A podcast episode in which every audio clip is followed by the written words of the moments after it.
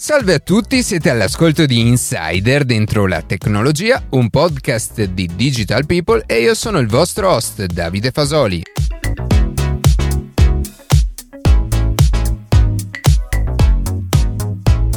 Oggi ripercorreremo la storia per vedere com'è cambiato nel tempo il modo di memorizzare i dati e se l'uomo diventerà mai una specie multiplanetaria, quali sfide dovrà superare per riuscire a comunicare. Prima di passare alle notizie che più ci hanno colpito questa settimana, vi ricordo che potete seguirci su Instagram a chiocciola dentro la tecnologia, iscrivervi alla newsletter e ascoltare un nuovo episodio ogni sabato mattina su Spotify, Apple Podcast, Google Podcast oppure direttamente sul nostro sito.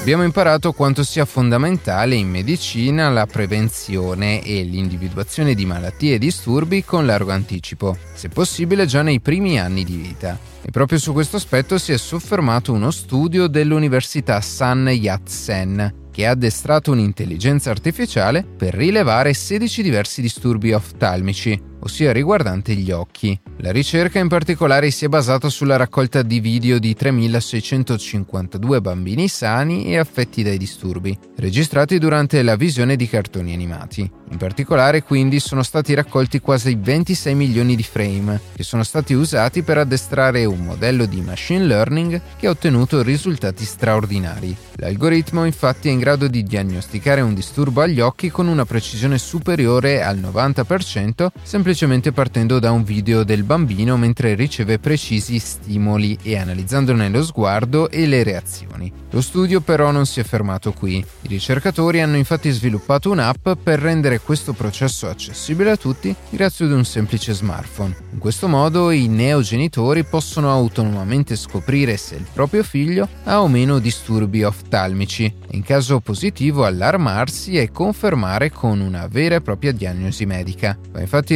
ricordato che nessuna app al momento può ancora sostituire un medico, ma sicuramente essere utile nella prevenzione delle malattie. Questa settimana si è tenuto a Barcellona il convegno del World Mobile Congress, nel quale insieme a numerosi annunci relativi al settore della telefonia mobile non sono mancate novità nell'ambito della realtà aumentata. A destare parecchio interesse è stato in particolare la presentazione dei nuovi Wireless AR Glass Discovery Edition di Xiaomi, ovvero un concept di occhiali AR particolarmente innovativi e ricchi di tecnologie all'avanguardia. Il primo aspetto degno Degno di nota è sicuramente l'introduzione per la prima volta nel settore del display retina realizzato con pannelli micro OLED in grado di adattare la luminosità alle condizioni di luce ambientali, fino a un massimo di 1200 nit. Essendo basati completamente sulla tecnologia wireless, i nuovi AR Glass dispongono di un sistema di comunicazione a bassa latenza che garantisce un ritardo di appena 3 millisecondi nella connessione tra occhiali e smartphone e fino a 50 millisecondi nello scambio di dati completo, un valore molto simile a quello garantito da un cavo. Ma il vero punto di forza del nuovo concept di Xiaomi è il nuovo sistema di gesture studiato appositamente per fornire all'utente un controllo preciso, anche con un'unica mano, nella gestione di applicazioni, pagine web e persino della scrittura. Con la presentazione dei wireless AR Glass Discovery Edition, Xiaomi ha platealmente dichiarato ai principali competitors del mercato di voler diventare un leader nel settore e viste le potenziali implicazioni di questa tecnologia anche nel mondo del metaverso, sarà lecito aspettarsi nei prossimi anni parecchie novità nel mondo della realtà aumentata. Microsoft Flight Simulator, uno dei simulatori di volo più apprezzati e realistici, introdurrà entro fine marzo l'Antonov AN225 alla lista degli aerei pilotabili. Questo gigante dell'aviazione, che detiene il primato mondiale per lunghezza e apertura alare, è disponibile come aggiunta a pagamento per il gioco. Il prezzo per acquistarlo è di circa 20 euro, ma la somma verrà interamente devoluta a una raccolta fondi per la ricostruzione del secondo esemplare. Infatti, durante l'invasione ucraina, le forze armate russe distrussero l'aereo e solo alcune parti rimasero intatte. L'Antonov AN-225 nasce negli anni 80 come aereo per il trasporto spaziale, ma nel 2001 ricevette la certificazione per svolgere servizi commerciali. In seguito, durante la pandemia di Covid-19, fu impiegato per il trasporto di materiale sanitario. Il livello di dettaglio dell'aereo riprodotto, sia all'interno che all'esterno, è elevatissimo e il suo movimento in versione digitale risulta molto realistico grazie all'aiuto del vero capitano dell'equipaggio dell'equipaggio dell'Antonov e degli ingegneri ucraini che hanno collaborato con il team di sviluppo di Flight Simulator.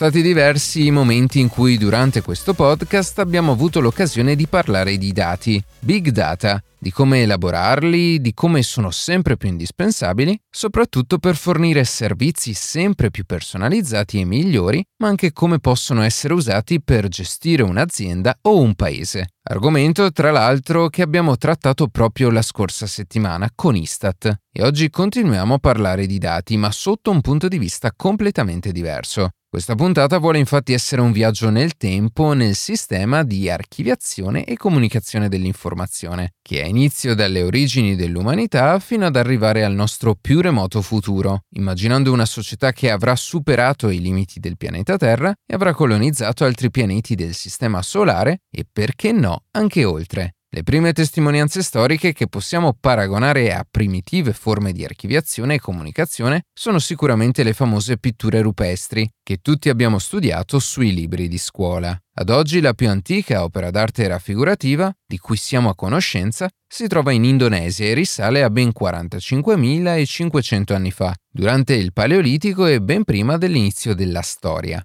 Si possono dunque facilmente attribuire a queste opere i primi veri e propri tentativi intenzionali dell'essere umano di lasciare una sorta di traccia del suo passaggio, dei messaggi per le generazioni future. E di conseguenza questi possono considerarsi i primi, tra virgolette, dati generati dall'uomo, che ne descrivevano lo stile di vita, le scene della sua quotidianità, la cultura, i pensieri dati che sono arrivati a noi in minima parte, mentre la maggioranza di queste informazioni sono state cancellate dal tempo. Ed è e sarà proprio il tempo il nemico principale e ricorrente di questa puntata. La vera svolta però, come tutti sappiamo, è quella che ha messo fine alla preistoria per dare inizio alla storia, e cioè l'invenzione della scrittura.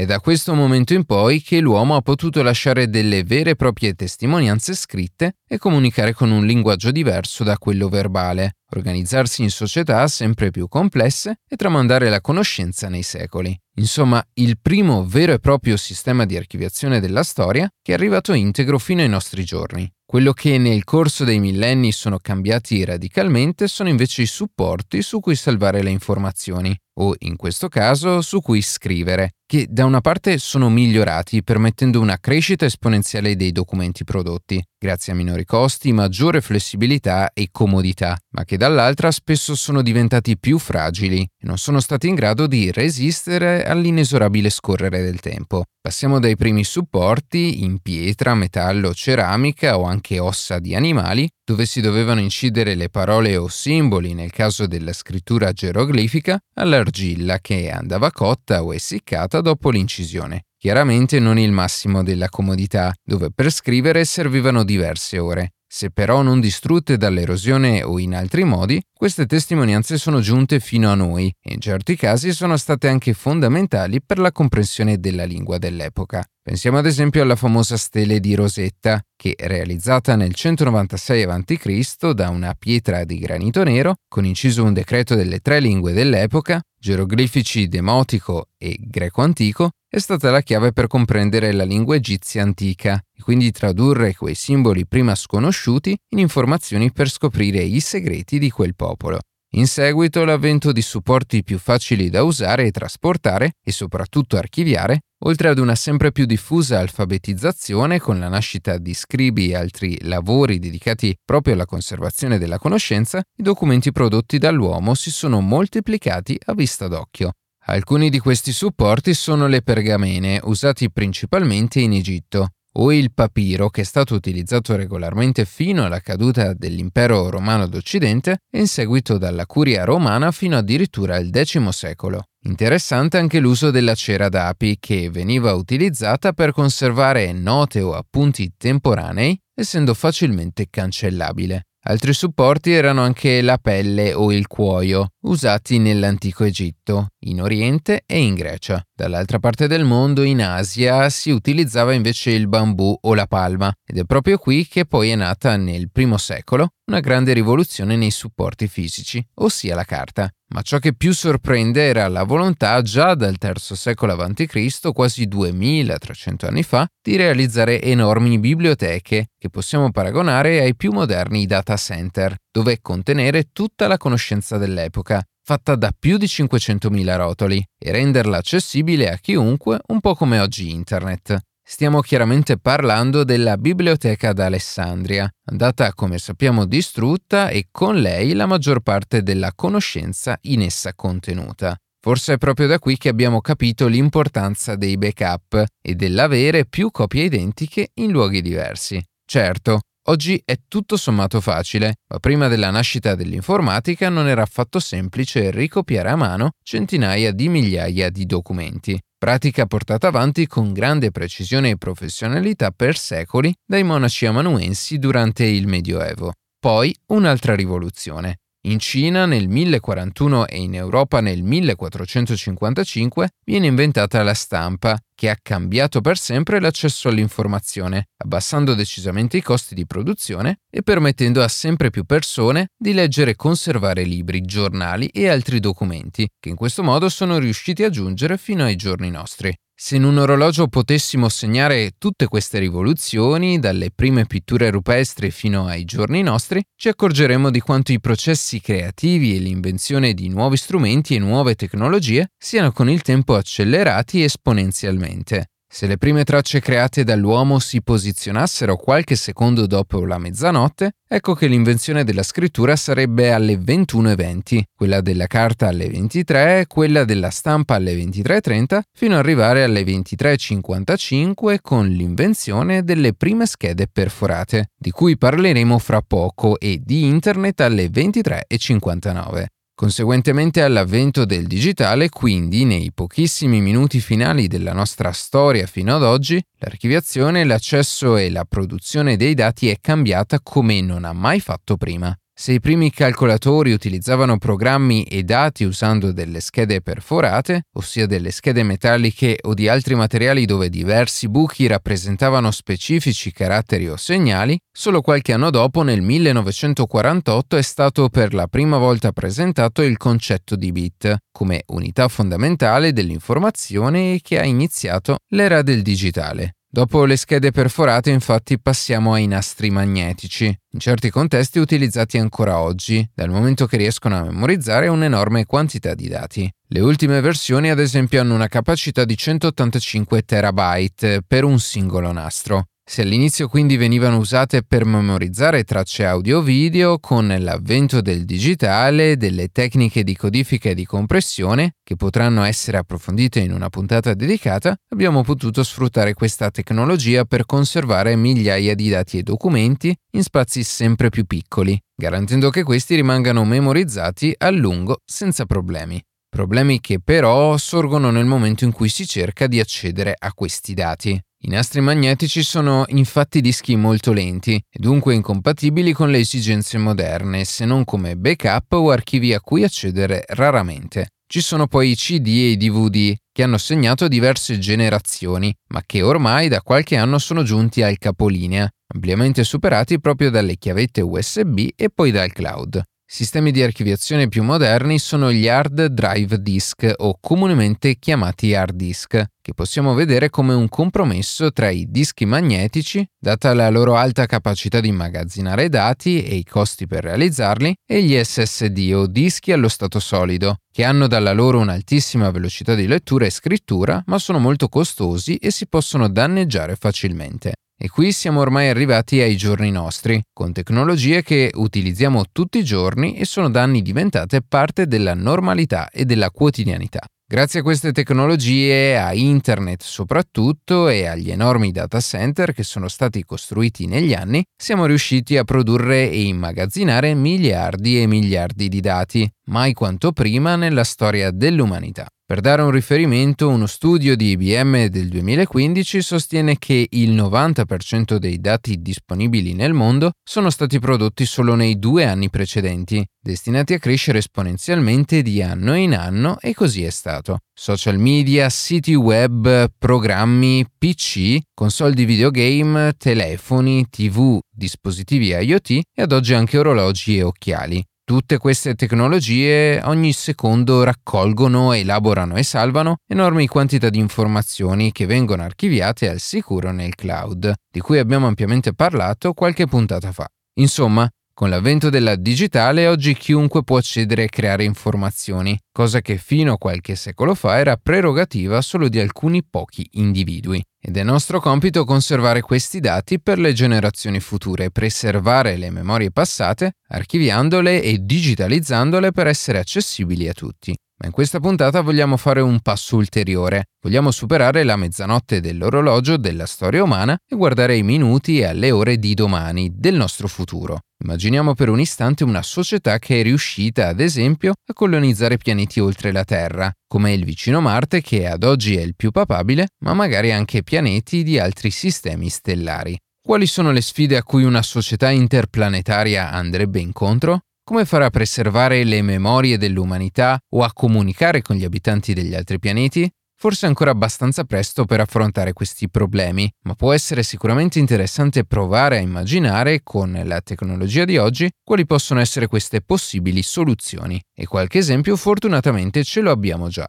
Uno, se non il più importante problema che forse non sarà mai affrontabile definitivamente, è quello delle telecomunicazioni. Al momento, grazie alla rete in fibra ottica, possiamo ottenere il massimo livello di prestazioni possibile, trasmettendo enormi quantità di dati a velocità prossime a quelle della luce. Ed è proprio questo il limite, oltre questa velocità non possiamo andare e non potremo mai andare, rendendo impossibili comunicazioni nello spazio in tempo reale. Pensiamo solo alla Stazione Spaziale Internazionale. Seppur la connessione riesca a raggiungere anche i 300 megabit al secondo, la latenza è di circa 500 millisecondi, mezzo secondo, e chi gioca online sa benissimo quanto questo possa essere insostenibile. E per Marte la situazione è chiaramente peggiore. Per compiere la distanza media che ci separa dal pianeta rosso, la luce impiega circa 13 minuti, che scendono solo a 3 nel momento in cui questo è il più vicino possibile alla Terra. Attualmente quindi le agenzie spaziali comunicano con i rover su Marte inviando un blocco di comandi e le azioni da eseguire con largo anticipo, di fatto operando in differita. Constatata l'impossibilità delle comunicazioni in tempo reale, però, rimangono ancora delle questioni in sospeso, ossia l'accesso e l'immagazzinamento ai dati e alle informazioni. Sul pianeta di destinazione sarebbe prima di tutto necessaria un'infrastruttura internet locale, in grado di trasportare le informazioni tra i cittadini in modo rapido e istantaneo, così come avviene sulla Terra. Assieme all'infrastruttura poi sono sicuramente necessari dei data center dove immagazzinare l'informazione e i dati prodotti, presenti e passati. L'idea infatti può essere quella di avere un'esatta copia dei dati su tutti i vari pianeti abitati, da trasferire in massa in un primo momento e in seguito inviando di volta in volta le modifiche per tenere aggiornate tutte le varie copie, o inviando enormi quantità di dati tramite sonde spaziali. I sistemi di archiviazione sono sempre in costante sviluppo e può essere tranquillamente possibile disporre di sistemi in grado di immagazzinare enormi quantità di dati in uno spazio minuscolo. Un esempio possiamo già averlo con i dischi 5D, di cui abbiamo parlato nella puntata Quale sarà il futuro dei nostri ricordi digitali.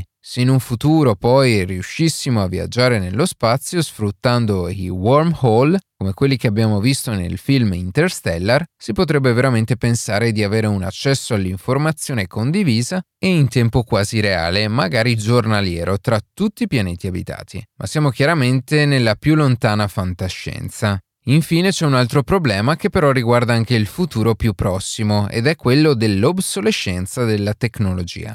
Abbiamo parlato di CD, di DVD e di come questi ormai non siano più utilizzati e accessibili dai più recenti computer, così come le musicassette o altri supporti nel tempo abbandonati, ma così anche come i formati di file che con nuovi software e nuovi standard rischiano di essere persi per sempre. La capacità di tenersi sempre aggiornati per conservare non solo i ricordi del presente, ma preservare anche quelli passati, è fondamentale ed è anche un problema che tutti noi dobbiamo fin da subito tenere in considerazione, per tramandare il più possibile la nostra storia alle generazioni future. Per ora queste sono tutte ipotesi, se vogliamo piccoli esercizi di immaginazione per cercare di capire come potrà essere l'accesso all'informazione in una società divisa su più pianeti, ma se mai raggiungeremo questi livelli e come affronteremo questi problemi, solamente i nostri lontani discendenti lo sapranno. Un piccolo passo lo stiamo facendo con le missioni Artemis che riporteranno l'uomo sulla Luna e creeranno una base lunare e con i primi passi per tradurre in realtà i viaggi con equipaggio umano sul pianeta rosso. E mentre noi immaginiamo ed ipotizziamo problemi e soluzioni, ricordiamoci che c'è una piccola sonda, la Voyager 1, che da decenni ormai sta viaggiando nello spazio ed è da poco riuscita ad uscire dal Sistema Solare, che porta con sé un piccolo disco d'oro che chissà magari un giorno raggiungerà altri pianeti e altre civiltà, trasmettendo una piccola parte della memoria dell'umanità, dei nostri aspetti migliori, e che potrà essere una testimonianza per dirgli che nemmeno loro sono soli in questo vasto, vastissimo universo.